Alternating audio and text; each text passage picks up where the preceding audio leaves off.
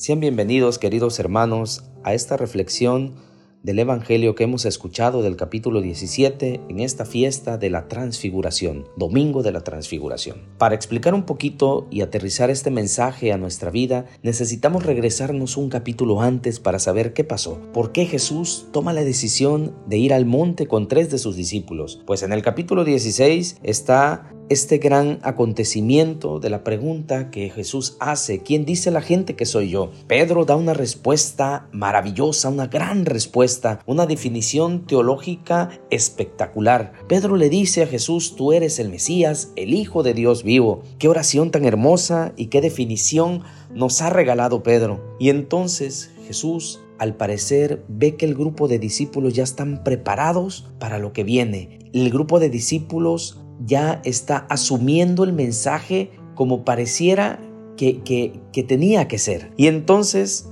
quiere Jesús pasar de la fe hablada, de la fe proclamada, a la fe demostrada, a la vida.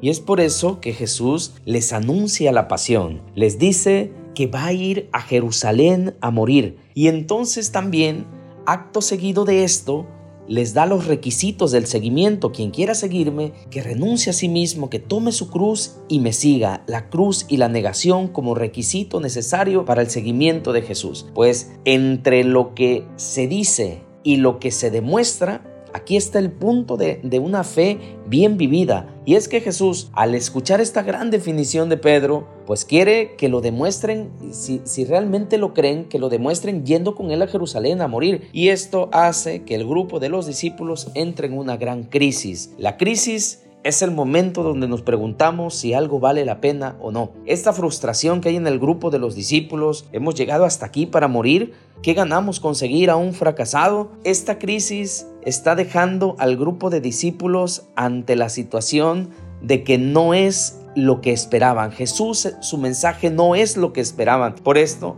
el capítulo 16 abre con estas palabras, aunque no se ha leído en el Evangelio de hoy de, de, la liturgia. Dice seis días después. Es decir, seis días después de la proclamación de Pedro y de la fe comprobada, demostrada que les está pidiendo Jesús, seis días después, ante esta crisis, Jesús toma consigo a Pedro, a Santiago y Juan y los hace subir. Queridos hermanos, la primera aplicación del Evangelio de la fiesta del día de hoy es, ante la crisis necesitamos aprender a subir. Dice, subieron a un monte elevado. El monte elevado es signo de la presencia de Dios, pero subir necesita de esfuerzo, subir necesita de lucha, subir necesita de tomar la iniciativa. ¿A cuántos de nosotros no nos ha costado subir? ¿No nos ha costado tener una intimidad con Dios? ¿No nos ha costado eh, tener un horario al día?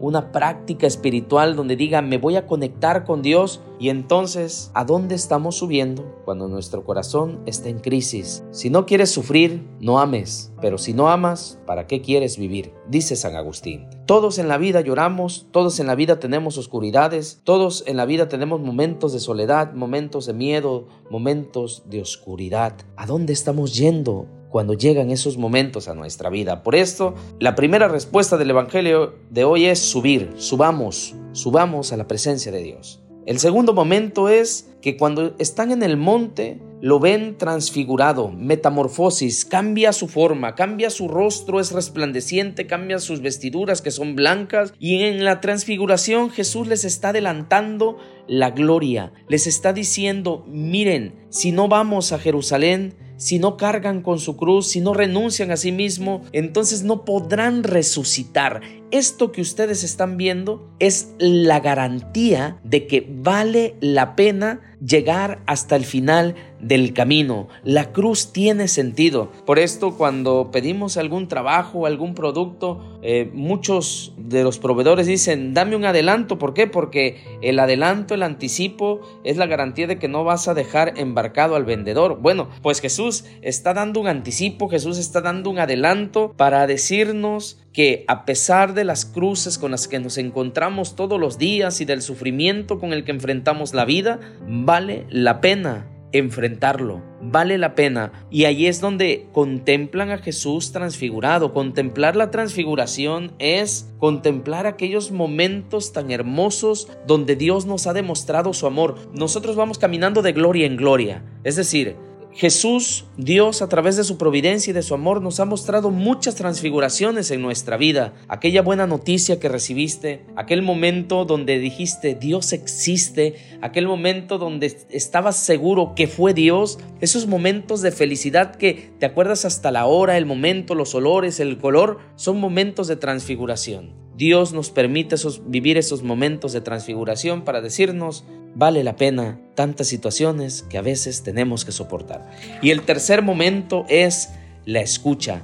Ya subieron al monte, ya vieron al Señor transfigurado y entonces la voz del Padre les dice, escuchen a mi Hijo amado, porque siempre Dios tiene algo que decirnos en su palabra, en los demás, en los signos de los tiempos, es decir, en lo que estamos viviendo hoy. Dios nos está diciendo algo, pero un principio del diálogo es, para escuchar necesitamos callar Necesitamos aprender a callar nuestros deseos, lo que nosotros queremos, lo que nosotros pensamos que es mejor, lo que nosotros le estamos diciendo a Dios que haga. Necesitamos aprender a callar, a callar lo que yo necesito y aprender a escuchar a Dios. En todo nos está hablando Dios y por eso subir, ver y escuchar la contemplación es el último momento de una fe madura, allí, allí donde ya no necesitas pedir, allí donde solamente le dices a Dios, Señor, hágase tu voluntad y lo que tú quieras, yo lo quiero. Y esto hace que nuestra fe madure y que no solo nos quedemos en lo bonito, no solo nos quedemos en las lágrimas, no solo nos quedemos en lo emocional.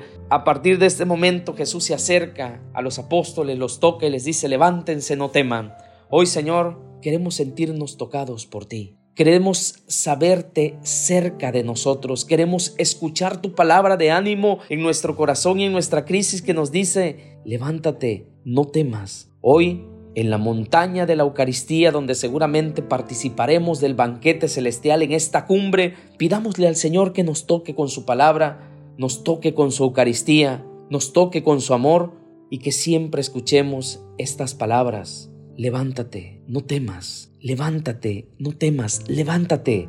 Detenido no puedes caminar y sin caminar el cielo se nos va. Y si el cielo se nos va, se nos va la vida. Por eso, ante nuestras cruces y dificultades, escuchemos la voz del Señor que nos dice, levántate, no temas.